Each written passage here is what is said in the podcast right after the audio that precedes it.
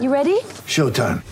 On May 3rd, summer starts with The Fall Guy. Let's do it later. Let's drink a spicy margarita. Make some bad decisions. Yes. Audiences are falling in love with the most entertaining film of the year. Fall guy. Fall guy. Fall guy. That's what the poster said. See Ryan Gosling and Emily Blunt in the movie critics say exists to make you happy. Trying to make it out? Nope. Because I don't either. It's not what I'm into right now. What are you into? Talking. Yeah. The Fall Guy. Only in theaters May 3rd. Rated PG-13. It's only a kick,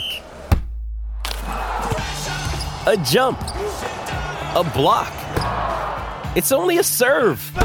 It's only a tackle, a run. It's only for the fans. After all, it's only pressure. You got this. Adidas.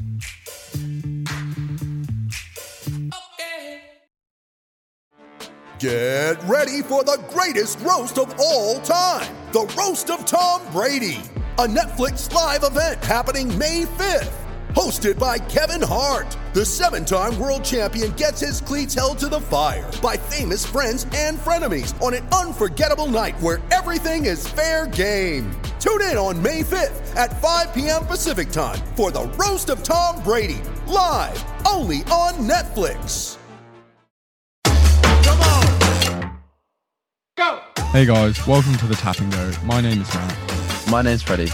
Each week we bring you your rugby fix with interviews with past and present rugby professionals, and we get their views on the latest sporting issues. Hey guys, and welcome to the Tap and Go podcast where we talk all things rugby with players, coaches, and pundits from across the world. Today we have a prolific try scorer. He's dominated the rugby world in the NRL, the Brumbies in Australia, Montpellier in France, and most recently Leinster in Ireland. Welcome, Joe Tomane. Hey, how's it going, guys? Appreciate you having me on. Yeah, for sure. So, Joe, obviously we're in, all in quarantine at the moment. It's been quite a tough time. How have you been keeping fit and keeping ready to get back into rugby when it comes about? Um, yeah, we, we got given equipment and stuff to sort of and, given programs to uh, you know stay in shape, and, and they've been monitoring us um, through GPS data and that. So um, you know, Leinster controlled it pretty well. Uh, the sort of difficult part of the the season, I guess, and um, uh, yeah, all the boys have come back into tip top shape, which is good, and that's uh, yeah, that's down to the S and C stuff that have sort of helped us maintain. Well, obviously the big news in the last 24 hours is that you're actually leaving Leinster. Yeah. So, um, any inklings where you're going to be heading next, or what's next for you in rugby? Uh, no breaking news here, brother. I can't really uh, spill any beans, but um, yeah, hopefully we'll, there will be a decision being made. Hopefully in the next week or so, um, and then I'll, I'll be able to fill you guys in more. Perfect. Sure. So, um, so I guess you started your career in the NRL, and then you switched codes and went to Union. So I guess you had the likes of um, Izzy Folau doing the same, Marika Koroibete, Andrew Walker. Um, what makes sort of the transition, especially for wingers, so fluent, I guess, to back to Union? And what were some difficulties that you found? Uh, well, to be honest with you, I started off playing rugby union. Um, when I was a kid, I, I, would always played rugby union. I, I never really played uh, rugby league as a kid, and and then uh, when the opportunity came to to go to Melbourne, um, you know, I, it, it, was it was a chance for me to sort of, I guess, spread my wings a little, um, test the waters, and, and see how it'd go. Um, I was a little bit nervous about it, to be honest with you, because you know I'd, I'd never really lived, lived away from home before, and uh, I, would have been 17 when I moved down. So, um, you know that that was nerve wracking. Uh, but I did a lot of growing up, which uh, through that experience, so that was really cool. Um, so my transition is completely different to to say um, Israel because Israel sort of played rugby league through throughout his career, um, and then sort of had to make the transition to Union. So I think you know there, there's not many players like Israel. Um, he's a special talent, man. He he's you know he's just one of a kind, really. Um, and you have seen like a lot of league players who have tried to cross over to Union um, and have struggled a little bit. Um, uh, but they're mainly in, in different sort of positions, you know, like they're, they're sort of your, your 10 12s um, who've sort of come over. Um, you know, because they're not used to having so such minimal space to create. Um, but yeah, I mean, for wingers, I, I think the transition is just a little bit easier because um, your roles are basically the same. There's probably a little bit more, um, I guess, defensively for wingers in union. There's a little bit more to do um, in terms of you know reading attacking schemes and stuff and making sure you you're staying in your defensive systems. But um, other than that like i think everything else is the skill sets can correlate quite easily i think. In your opinion because obviously rugby league and also the afl they're so huge in australia and union almost takes a slightly backseat how do you think that union can try and compete and sort of gain the audiences that league and afl are well to be honest you, i think they've narrowed their market um, for a long time in, Australia. It's such a, you know, I I only played union because my my family loved rugby, and you know, if if I wasn't going to a private school, um, if you don't go to a private school in Australia, you're probably not going to play much rugby. And if you don't have pay TV, you're probably not going to see much rugby either. So it's quite difficult to, I guess, gain any sort of um, an audience or have any sort of impact at a grassroots level if you know if your markets if you narrowed your market completely. Um, AFL and, and, rugby league um, they've done so well, in, in expanding their uh, expanding at a grassroots level. And you know uh, I guess they play on um, a lot of like those heartwarming stories with you know guys who've come from you know out in the country, made it big in the big city. That, that those sort of heartwarming stories that that make people want to be a part of that sport because it's you know some some people see themselves in in that person's shoe. I, I don't think we've had enough of that in rugby in Australia, or my my opinion. Mm. So I guess there's the recent announcement that the um the Kangaroos, so the Australian rugby league team, will play the All Blacks in December. Um, what what are your thoughts? I guess because they're going to make a hybrid. Sorry, has that been confirmed? Has it? I think penciled in December fifth, the date. Yeah. And they're oh, saying like the scrums are going to be rugby league, but they're going to have eight tackles and they can do mauls, and it sounds and 14 man game sounds pretty um hectic. What are your thoughts on this strange hybrid fixture? Oh, um, it'll be interesting to see how um, who adapts the best. Um, you know, both both teams are full of full of talent, talented players. Um, you know, so it'd be interesting to see who who could adapt the best. Mm. I mean, you got a lot of players in in the Australian rugby league side that could easily play union, and vice versa. Like a lot of guys in the All Black side who could do well in rugby league. So, um, you know, I, I think it'd just be down to who could adapt to the rule changes as well as possible. Yeah. Moving on to your time at Brumbies, you and Henry Speight were both unbelievable on the wings. Whenever what we watched you play is like one of you's definitely going to score. What was it like being such a dominant, almost being guaranteed that you're going to score tries and being so dominant on the wing? I appreciate your kind words, man. But um, yeah, um, it, it, was it was easy for us because we knew like uh, we had world class talent inside us. You know, like we had guys like Christian Leali'ifano, uh, Matt To'omua, uh, Nick White, Tevita Kuridrani. Like that was our backline. You know, and then we had Jesse Mogg as well um, at fullback, who who was you know supplying supplying all the space for us.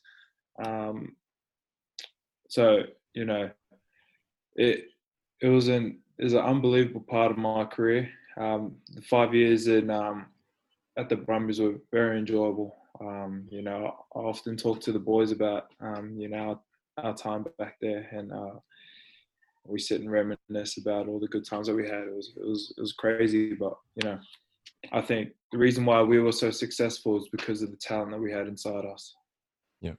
So what also the what was it like being coached by Stephen Larkham, who's obviously a world class fly-half in his day, a tactician. So did he sort of have the insights as a player and understood what you guys went through? Yeah, and, and that made it easy for us to learn the game um, and and grow in the game. Um, I don't miss his back uh, backs meetings because I used to go for hours. we used to watch clips of like every single line out, set piece play. He'd be breaking down everything. So you know, he used to overload us with data all the time. That's that's probably why he was such a successful rugby player in himself because he he would have been doing that when he was playing, um, and that that made us successful. So. Um, the opportunity to learn from him was unbelievable. I'm, I'm so grateful that I that I got to have him as as a backs coach first, and then as a head coach. Mm. So obviously, when you're playing Brumbies, were there any teams that you least look forward to playing, or any teams that you sort of love playing because of the atmosphere of the stadiums, or? Um, you know, I, I have a love hate relationship with a lot of teams we play against. Um, the Waratahs is a love. Uh, like I love playing uh, playing against them because um, you know you know the the that that's the derby, so you know you're going to get like a good crowd, good atmosphere and stuff. But I hated playing against them because they're yeah, because they're I don't want to say it. I don't want to be throwing stones at nobody, but yeah, I just hated playing against them because um, yeah. Mm. And then the Reds, the Reds back in their prime when they had Quade, um, Will, um, especially off the back of 2011 when they won the championship. Um, and, and, you know they'll like the team to beat. Uh, I, I loved playing against them, especially in Brisbane. You know they used to pull crowds like 30, 40,000 people come. It's packed to the rafters, and and um, you know always a good contest. But I think the teams that I I didn't really enjoy playing the the Bulls in Pretoria. They they're always tough. physical big bunch, and that pitch is hard as hell. So your joints always sore after the games. Yeah.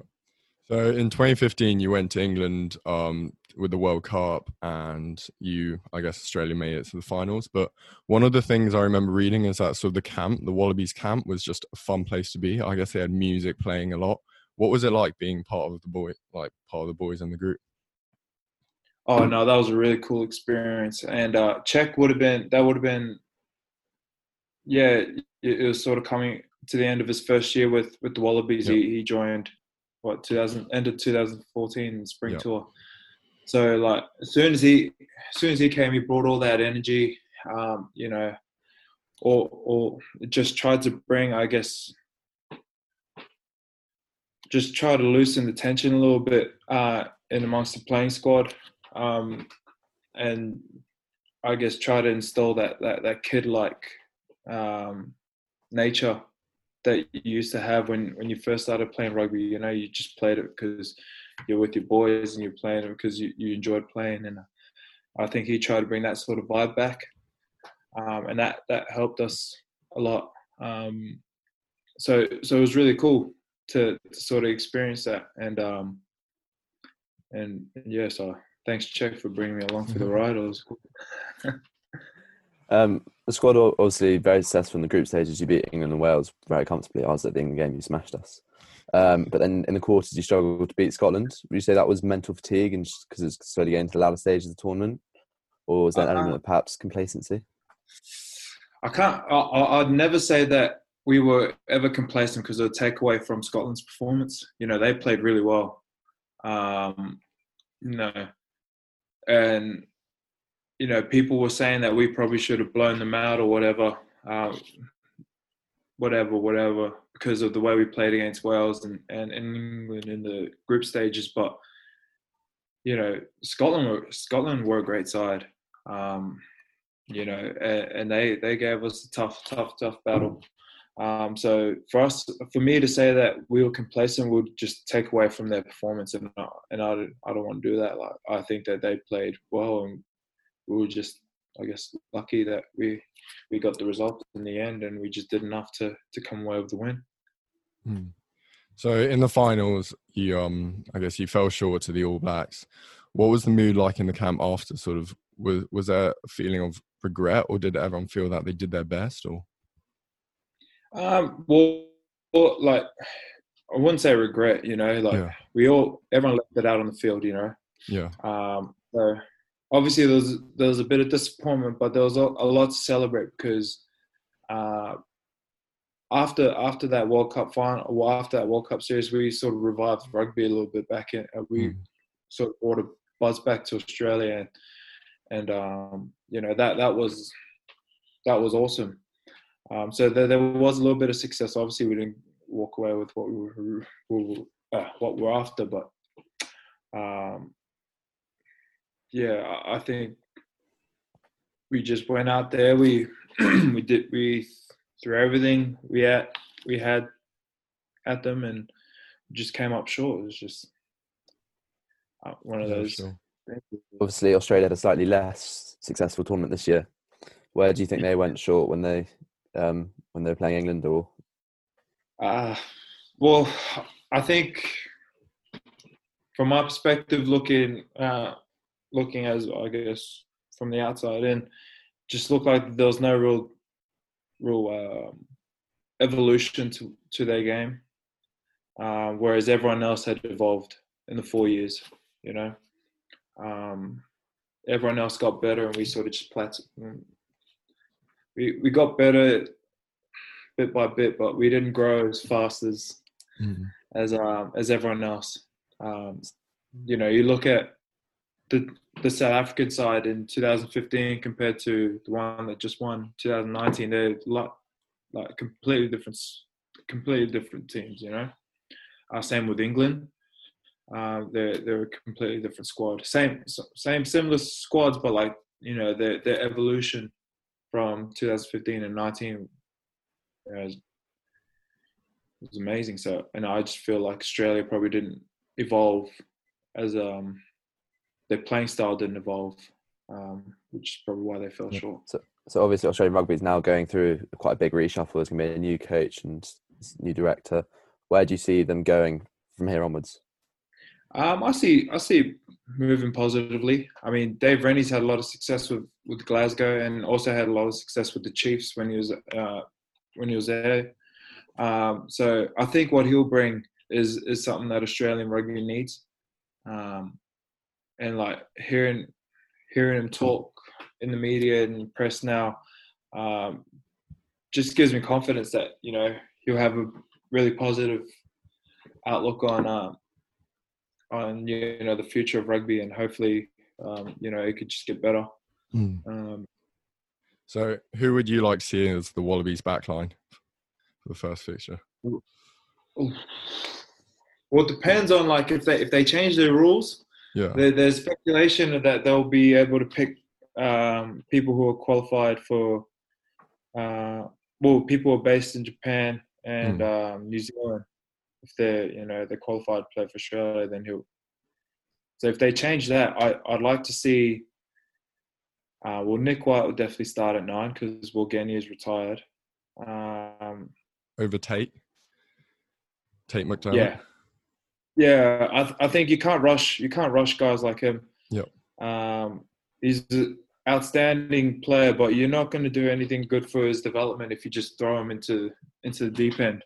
You know, without any sort of, I guess, support. Like you got to gradually bring him in, um, build his confidence, build his, um, you know, his game awareness. So because game awareness at an international level is completely different to Super Rugby.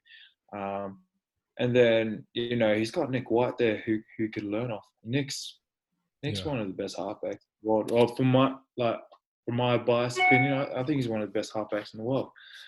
Um, you know, he saw what he does, what what he did at Exeter, and how much he meant to that squad. So like, Tate would be uh, would be the halfback of the future, but I think Nick White's um your your man right now. Hmm.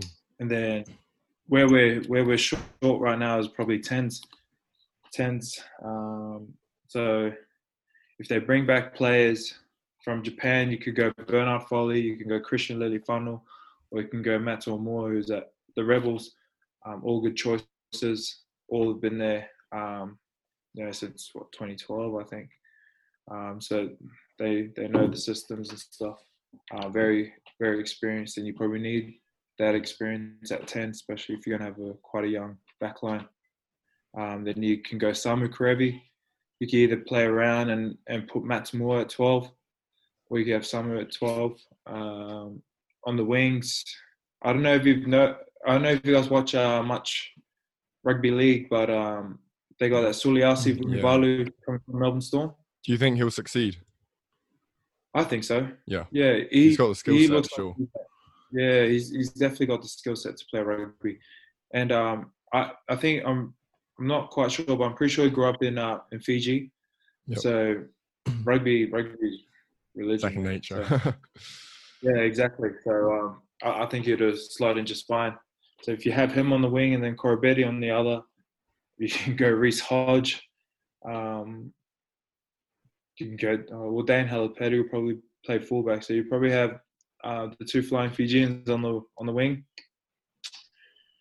Um, now, thirteen, you could either go Tevita, Kuridrani, or you can go James O'Connor. Um, and depend. It sort of depends on the kind of balance that you want. If you want, um, if you've got enough firepower in, in terms of the carries, then you probably want a little bit more Hmm. ball players. So then you go James O'Connor. Yeah. Or I mean, but I'd hate to tackle Samu and then try and tackle Tevita. That'd, that'd not itself, you know. So I guess you And you probably- previously, oh, sorry, yeah. So I guess you No, no, you previously go, talked about um, uh, sort of player development and bringing up from I guess sort of studying and slowly um introducing players. What about Jordan Petaia, who sort of got thrown into the quarters at England, but clearly has um incredible skill set and potential? Yeah, and I, I think they should. Um, well, he's gotten a taste of it now. Yeah. Uh, they should probably try and bring him in slow. Like his body's still like he's the poor fella's had like some some injury issues. Yeah, he's know, had a so few maybe injuries. They need to sort of slow his progression down a little bit just to ease him in. Um, you know, because the last thing you want is his career being ruined by injuries. He's only like twenty. You know, and he he's got talent that could last, you know, over a decade easily. Um, but that's if they manage him, manage him uh, prop- properly, and and um, he, he's a man. Like you, you saw him what he did against. I think it was Georgia. He debuted in the World Cup. Like he, he's he's got that. He's got the the X factor. I feel. Yeah. Obviously, then you took a move also to move away from Australia and you went to Montpellier. You obviously had quite a torrid time with injuries there. They sort of you never really managed to settle. How sort of how did you go about trying to keep trying to get some rhythm after suffering so many injuries? Uh, it was it was quite hard, uh, to be honest with you. But um, you know, on top of that, I was sort of learning a new position as well. So I, I went to Montpellier hoping to sort of play in the midfield, um, and I guess that sort of kept my mind off of off of what was really going on with the injuries and stuff. So I'm grateful that that it sort of worked out for me. I feel. Um, it, it was uh, you just got to find a way to manage manage all of those all of those things, and then also find a distraction to that'll also help you improve. So I think that's what that's what I did. You said in an interview that both Pro 14 and Super Rugby are quite similar, but then rugby in France is very different. I was wondering whether you could just sort of go a bit further on this. And Oh, it's um, rugby in France is quite attritional. Um, you know, it's still very much a forward-dominated game.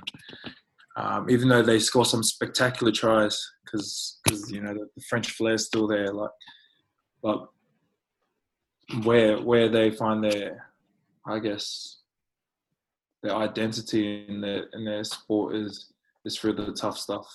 Um, so the rucks, mauls, set piece, it's all you know. It's all sort of where they base their identity from, as as much as the French flair as well. Yeah, for Well, sure. that's what I that's what I think. As a as a back, do you sort of did you in which league do you prefer playing the most? I guess between all three, Oof. Because you got the speed and super, which I guess is quite appealing for a, a winger, especially. Yeah, I, I'll probably. I mean, you got to look at look at it from like uh, other aspects of it as well. Um, I'll probably say Super Rugby because you know the seasons are shorter. Hmm. Um, but you also get to do like crazy travel. You see different parts of the world, um, which is cool. Um, and also the the style of, style of play is awesome. But then uh, Pro 14 was was quite enjoyable as well. Like you, you got to do a bit of traveling as well, and see different parts of the world um, as well. Um, and then the the style of rugby's my style. you touched on there that when you went to France, you wanted to move into the midfield. Is that do you enjoy now playing midfield more? do you think you're better at the wing, or you prefer playing on the wing? No, I actually prefer playing it uh, in the midfield, um, a little bit closer to the action. I think, um, you know, I, I, just wanted to evolve as a player. Um, and in Australia, I was probably always just seen as a winger. So I think I, I wanted to go somewhere where you know I was just going to get given a shot to, I guess, make that transition. Um, yeah, and I've really enjoyed it, so especially at Leinster. yeah.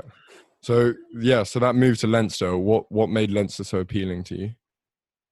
I think in terms of um, what I wanted to do, where I saw myself um, evolving as a player, it just it just seemed like the, the, perfect spot for me to go if I wanted to grow and continue to grow. And I, and I feel like my game's evolved so much. I mean, when I first got here, I was kind of like a jack of all trades type of player, like a but master of none, you know. and I, I, really wanted to develop myself as a um, in the midfield, and you know, working with Stuart Lancaster, uh, that sort of gave me the confidence to to you know nail down. Okay, well, I, I feel my game suited to being a twelve. Um, and then I started focusing on on all the skill sets I needed to become become a good twelve, and and you know I, I had guys inside me like Johnny Sexton, you know, who you can learn a bunch of. And then you got guys like Robbie Henshaw and Garry Ringrose who are uh, unbelievable centre pairing, uh, and I was able to learn off them, um, and that helped my development a lot. Same with working with like guys like Ross Byrne and stuff, and even like the younger guys coming through that, you know, I learned more off them than they learned off me. um, what do you think makes Leinster such be so successful? What's the secret, key to all their success? I think the way they nurture the young guys coming through, um, the way they they're sort of gradually exposing guys um, and nurturing them through uh, as as their career gets on. Um, you know, you look at last year's season where you know we had a lot of debutants coming through and um, who got a taste of it, and then those same guys that played this year played so well. And it was, just like a seamless transition whether we had the Irish Irish players or the internationals or not. But you know it, it just seemed like it was just a seamless transition. That's sort of like their strength you know they're they're so good at like nurturing guys um, into into the league and and giving them the right tools to I guess be successful. So I guess you played both Southern Hemisphere and Northern Hemisphere rugby. Would you like to see a like a aligned international club competition where you might see, say, the Brumbies play Leinster? Yeah, that'd be cool, man. That'd be really cool. But uh, it, it'd be quite hard to do because the seasons here are, are quite long. Um, mm. So if they shorten their seasons here, that'll be that'll work out well. It'd be really cool, man, to see. I remember a couple years ago the when Racing played the Highlanders, I think, in Hong Kong. Yeah. Kind of was a one off mm. inter hemisphere sort of championship. Um, so maybe maybe something along those lines would be yeah would probably be better suited. Like a one off Hypothetically, Leinster versus Brumbies, who's winning? oh it's a draw. And then we go four extra times and then we just shake hands and just leave it at that. oh. Well, so we've got one question that we always ask to all our guests, and that's their favorite moment of their career. What would yours be? Um, sorry about that. I want a coffee. Yeah, I don't know, man. I, I was probably probably my debut. Um, debut for the Wallabies, even though we lost. We lost to Scotland um, you know, it's always special playing playing for your country and and um, whether you do it once or you know a hundred times, it's you're always going to remember your first one. Uh, I, I think that that's probably the probably the my favorite moment. Can you quickly just talk us through the process of so when you found out you're going to be making your debut, when you and understood the process you went through from there? Well, uh, it, it, was quite hard because uh, you know I was sort of learning a, a, whole new structure, a whole new game style and stuff. So um, I was lucky though because I when I, I debuted with Digby Ioane, um, he was he was on the other wing and he just took me under my under his wing and, and sort of helped me um, sort of calm my nerves a little bit. Um, but uh, you know, Robbie Deans was an awesome coach, man. Uh, I was um, I'm so lucky that I got to work with him, um, and and he's, he also helped. Um, you know, when coaches instill belief in you, it, makes you makes your transition into sort of the next stage uh, so much so much easier. So, um, you know, having those sort of that external help from from my teammates and the coaching staff just made it so much easier for me. Perfect. Well, Joe, I think we'll probably draw to a close there. But thank you so much for giving up time. Um, yeah, we wish much. you the best luck wherever you do end up playing rugby in the net. I appreciate um, it, guys. let your wife get her coffee now. Um, yeah, you can turn it back on. Yeah, thank you so much, and then thank you to everyone else who's tuned in to listen to this, and we'll see you all very soon. I appreciate it, man. Thanks, guys, for having me. All the best. Well, that's it for Series 1, but we'll see you all very soon with Series 2. For now, keep safe and enjoy the rugby.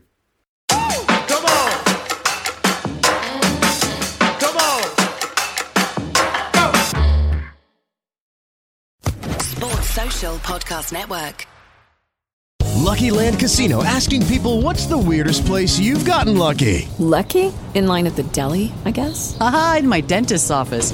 More than once, actually. Do I have to say? Yes, you do. In the car before my kids' PTA meeting. Really? Yes. Excuse me, what's the weirdest place you've gotten lucky? I never win and tell. Well, there you have it. You can get lucky anywhere playing at LuckyLandSlots.com. Play for free right now. Are you feeling lucky? No purchase necessary. Void where prohibited by law. 18 plus. Terms and conditions apply. See website for details.